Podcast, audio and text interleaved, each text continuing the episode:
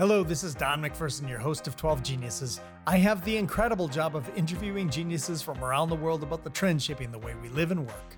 This summer, I'm interviewing 12 futurists and forward thinking leaders in order to help you and our global audience of leaders become better visionaries for your organizations. Today's interview is with Gerd Leonhard. Gerd is a futurist based out of Zurich, Switzerland, we discuss the trends he's finding most fascinating right now, how much time he believes leaders should spend thinking about the future, and why he believes humans possess the technological capability to solve our most pressing problems, including climate change. The 12 Geniuses Futurist Friday episodes are brought to you exclusively by The Star Conspiracy. The Star Conspiracy is a B2B marketing agency for innovative brands creating the future of workplace solutions. Reach out at thestarconspiracy.com for more information or to schedule a chat with the team. Gerd, welcome to 12 Geniuses. Thank you. You often point out that the future is already here. We just haven't paid enough attention to it. What do you mean by that? Well, it used to be a William Gibson science fiction writer who said that the future is already here, it's just unevenly distributed. And I think that's still very much true. It's just basically most people aren't looking. But now, what's on top of it with all of the exponential change of technology, where technology is becoming like making us superhuman, it's very hard not to see that. But we haven't paid enough attention as to what already goes on. For example, uh, social media is run essentially by artificial intelligence, and many people haven't noticed. You know that that's pretty much all they do is they they use AI to data mine us and to sell ads. you know? and and all the old stuff is gone. So it's really important for us to see that the future is already here, that we can look at it, and that we basically have to find a way to come back from the future, to remember it, rather than to pretend that it's coming next decade or something. It's here now. And what are a few signals that you're seeing that kind of determine what the future might look like uh, 10 years out or so? Well, you know, the art of observation really is what my work is all about. It's not about prediction, it's about what we call foresight, right? And I think if you sit back for a minute, and a lot of people do that when they're under the shower or maybe on vacation or so, you detach yourself from everyday things. And then you start to realize what, what is actually there, right? And if we look around and, and we pay attention to the current things, we can see when the biggest shift in human history uh, as far as energy and climate is concerned. You know, we're we're shifting to renewable energy. We're basically in the next 10 years going to go green all the way. Um, and that is the biggest shift in the industrial economy and, and of course, the, the information economy as well. And it's completely obvious. We're looking at the end of oil uh, in the next decade. I mean, there'll always be oil, but we're not going to bank on it anymore as we have. And that's one thing. The other thing is that machines are no longer stupid. So when you look around, you can clearly see that machines used to be utterly stupid and still are quite a few. Like Google Maps is, you know, pretty intelligent, but not like a human. But now we can see that machines, artificial intelligence is starting to emulate humanity. You know, telling stories, making images, uh, writing refrigerator manuals. And, and we see basically in 10 years, machines will have the capacity to do most of our routine work. The general consensus is that, that they will not replace us, that they'll augment us, correct? Well, that, that is hopefully true, but you know, that's just 10 years. I mean, in 10 years, if your job is largely routine, you're going to be in trouble. Uh, and if it's, if it's stupid routine, I mean, many people wouldn't say that about their routine, but most of the routine is kind of commodity work, you know? So, for example, checking the books or making sure somebody has paid or whatever, or check out the supermarket, you know, that's largely routine. Uh, most of those jobs will be will be shrinking down to the human part that is still required. Like, you know, checking out in a small store in the Rocky Mountains uh, is is different than doing a checkout the Safeway in London, right? Different skills are required, right? So I don't think it's a disaster. On the other hand, you know, especially in developing countries, a lot of people are working for five five dollars a day doing commodity work, right? And that work is shrinking, shrinking, shrinking, and we have to prepare for a new moment in history where we have to uh, split up the money in a different way so that they get covered, right? This is a big topic. So let's let's back up a little bit and and talk about what you are reading, watching, or listening to that you would recommend for our audience. So it's a global audience of business leaders typically. What would you recommend that they watch or listen to in order for them to be better futurists? it's basically reading, whether it's electronic or audio, whatever reading, right? Um, the books that come back from the future. So Bill Gates has a great book about positive aspects of climate change. Um, there's a book by the leading uh, lecturer on AI, uh, Stuart Russell from UC Berkeley. He talks about human compatible artificial intelligence. It's one of those uh, AI books that you can actually read without stumbling, you know. so it's, it's, if you're not an academic. Uh, and uh, Christiana Figueres is called the the World We Want. Uh, I think it's called. It's about uh, positive aspects of how we can deal with climate change. I have a long list on my website, futurewithgarrett.com. And I'm also on Goodreads. You know, Goodreads is the website where you swap Goodreads. and just look for my name, Gerd Leonhard of Future with on Goodreads. But this is what I advise all my clients is spend about one hour a day in the future.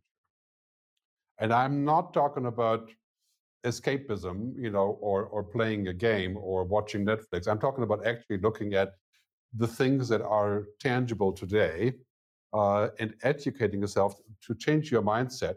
So, what can leaders expect if they spend that one hour a day? That's an investment, right? And what kind of return would they expect with that? Because a lot of them are going to push back and say, I don't have an hour a day. But what would you say in response to that? well, I, I, often compare it to you know uh, being fit or keeping your body fit or doing something good for your body. If you're not prepared to do that, well, you can probably still survive. You're not going to look as good, and you probably die early, uh, but you won't enjoy it as much. Right? So, so uh, it's a it's a decision that you make to eat well, to live well, to exercise. And if you don't make that decision, nobody can fault you, and you probably won't get fired. Uh, but at the same time, you know the result is less enjoyment. Right?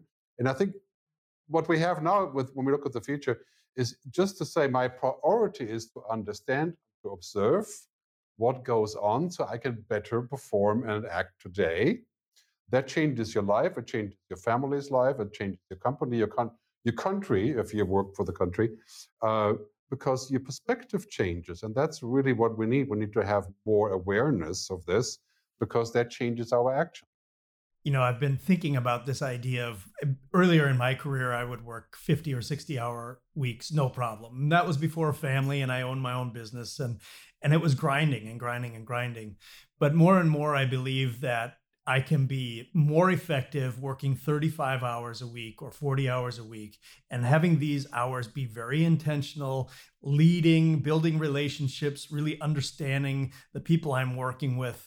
And I think that that's something that you're kind of advocating, right? Is it's not necessarily the number of hours you're working, but how you're spending those hours. And if you're spending this hour a day living in the future, you're going to benefit longer term. Is that right? Absolutely. And the other thing is, of course, that, you know, we aren't machines. We can't take in endless amounts of information and just save it there. We have to contemplate, we have to digest, we need off time, we need sleep. We're, we're not super machines. We're not going to be superhuman just because we have a great computer. Uh, you know, it's just that's not the way it works.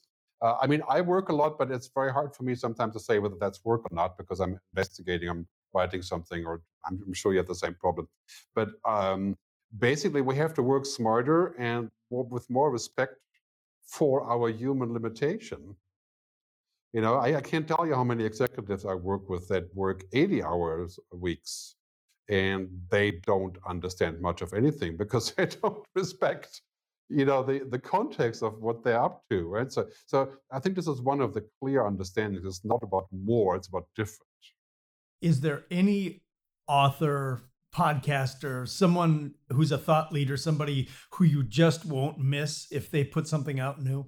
Well, oh, there, there's a long list. I mean, I, I I listen to a lot of that. I listen to a lot of books, of course, and and many people on YouTube. My favorite recent uh, um, uh, sort of um, mentor has become Kim Stanley Robinson, KSR. He is probably the most well-known science fiction writer right now, Kim Stanley Robinson. He wrote a book called The Ministry for the Future, and he is an amazing writer. He also comes from a sort of a nature background. He's been a really interesting guy. Uh, and he writes about the, how we can basically salvage our future. And what he writes is science fiction, but it feels like it's today, kind of like Black Mirror, but in a positive way. Uh, so I've been reading everything that he put out. Uh, he's got lots of books and short stories apart from Ministry for the Future um, to kind of inspire my thinking. He's served up various solutions about the, the carbon coin, about how we can do climate change. And so very, very powerful stuff. And I, I basically read everything he puts out. As a futurist, you must run into something that just seems like it's out of this world science fiction. It can't be true. And you probably see that on a daily basis, but how do you evaluate your sources? I am shocked at what some people will believe when they read something. And so I think one of the things that I would love to do in this series is help people become better at vetting their sources and being critical thinkers. What's your process there? I think when you when you read a lot and you talk to many people, you develop sort of a healthy skepticism. Uh, I think Italian uh, um, uh, professor Gramsci, a long time ago, said that we should have pessimism of the mind, of the intellect, and optimism of the will you know so so yeah I, am sometimes very pessimistic when i look at technology that says we're going to change the world like bitcoin blockchain metaverse you know where i'm saying like yeah this is just technology. People change the world right? Not technology I'm curious if there is another social trend that you're following that's intriguing, or if you're exploring right now. And by social trend, I mean something like aging or addiction, not social media, uh, but but something more along the social lines.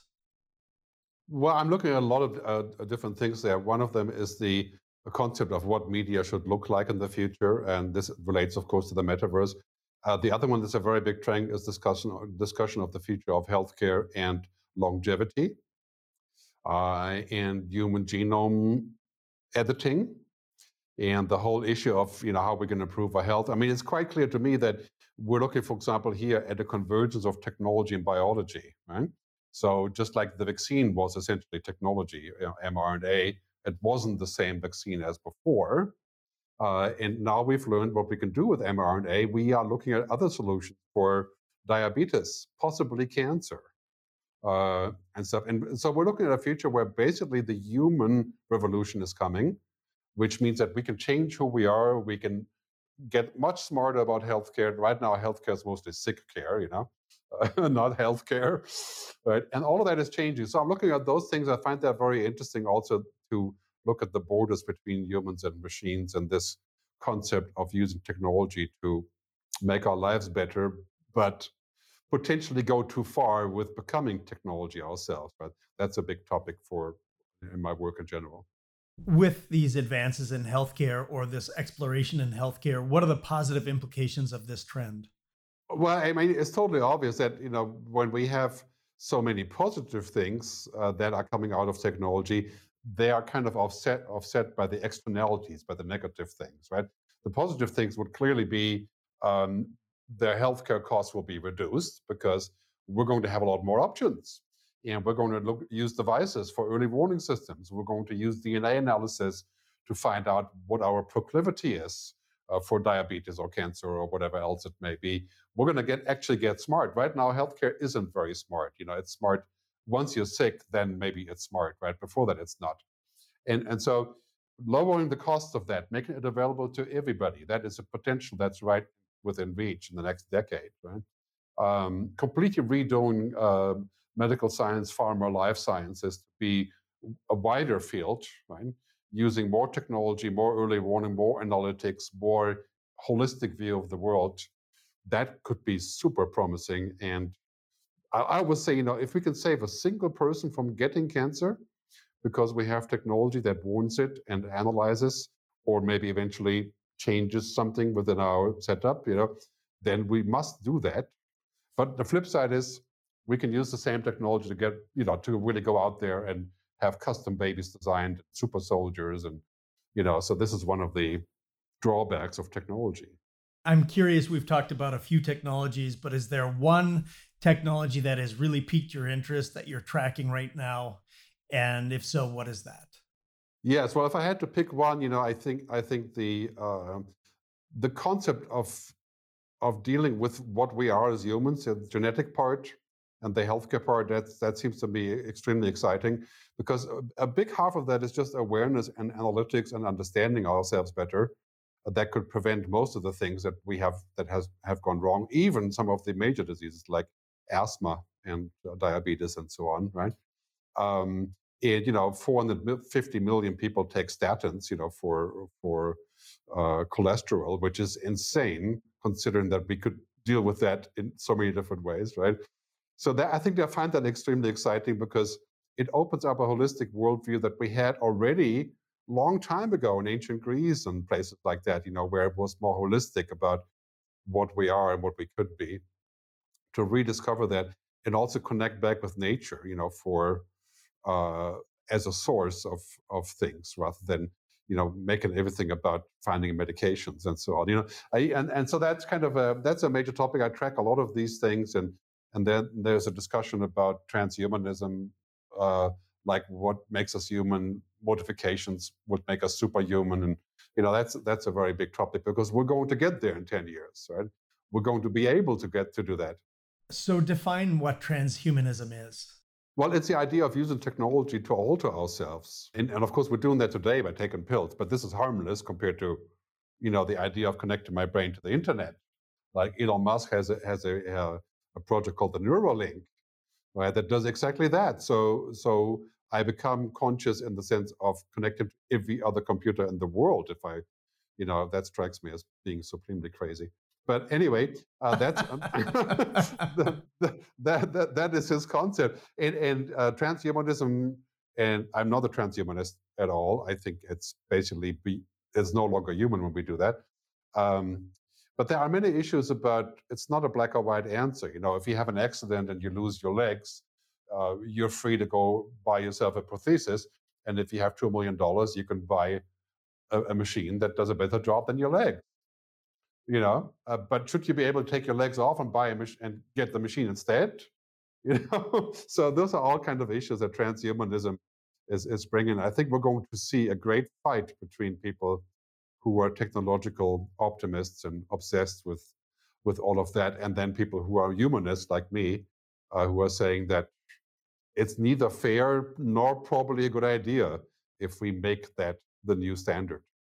One of the things that I love about talking with futurists is that generally they have this incredible sense of optimism. And I'm curious what's filling you with a sense of optimism right now? If you look at what's happening around us, we have all the technology and the science already, and we're getting more by the minute. So, quantum computing, 3D computing, uh, nuclear fusion, we're inventing all that stuff. So that fills me with optimism because it's it's happening, right? What we don't have is the telos, you know, what I call the telos, the the purpose and the consciousness, the awareness of, of collaboration, right? So I always say we have all the tech, but do we have the telos, you know? And and so the biggest problem is not that we don't have the stuff or the money. We we do, right? Is we're we're making the wrong decision. Buckminster Fuller, a famous futurist and uh, a um, a big mentor of mine when you were reading his books, he said that you know technology is inventing all the right things, but for the wrong reasons. Uh, and and I think it's so true. You know, we, we have all the solutions, but what do we do? We make war, right? and, and so that is something that we must work on, you know, to figure out how we can actually get to the good future. That's not a question of tools; it's a question of telos, you know, uh, wisdom. Great conversation. Gerd, I could talk to you for hours. Thank you for your time and thank you for being a genius. thank you. You're very, very welcome. Thanks for having me. Thank you for listening to 12 Geniuses, and thank you again to the Star Conspiracy for sponsoring our Summertime Futurist Friday series. On next week's show, I interview Michael Kanaan. He is the author of the book T Minus AI Recently, Michael completed his role as the Director of Operations for the Department of Air Force MIT Artificial Intelligence Accelerator, and he is now the Chief of Staff of the U.S. Air Force Fellow at Harvard Kennedy School. Thank you to Richard, Jonathan, Jay, Tony, and the rest of the production team at GL Pro in London for producing this show. To subscribe to 12 Geniuses, please go to 12geniuses.com. Thanks for listening, and thank you for being a genius.